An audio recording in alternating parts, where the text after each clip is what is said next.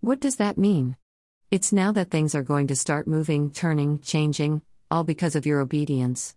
Many of us have been through many fires recently, lots of trials and other things, but we got through it, and it's now time for our walk with Him to really get started. The fires we have been through has trained us for what He now has for us and what a ride it is going to be if we keep our eyes on Him and not the world. I am expecting great and mighty things from Him. I pray you are also. And now, oh, our W walk starts. Song included Rise Up, Lazarus by Cain.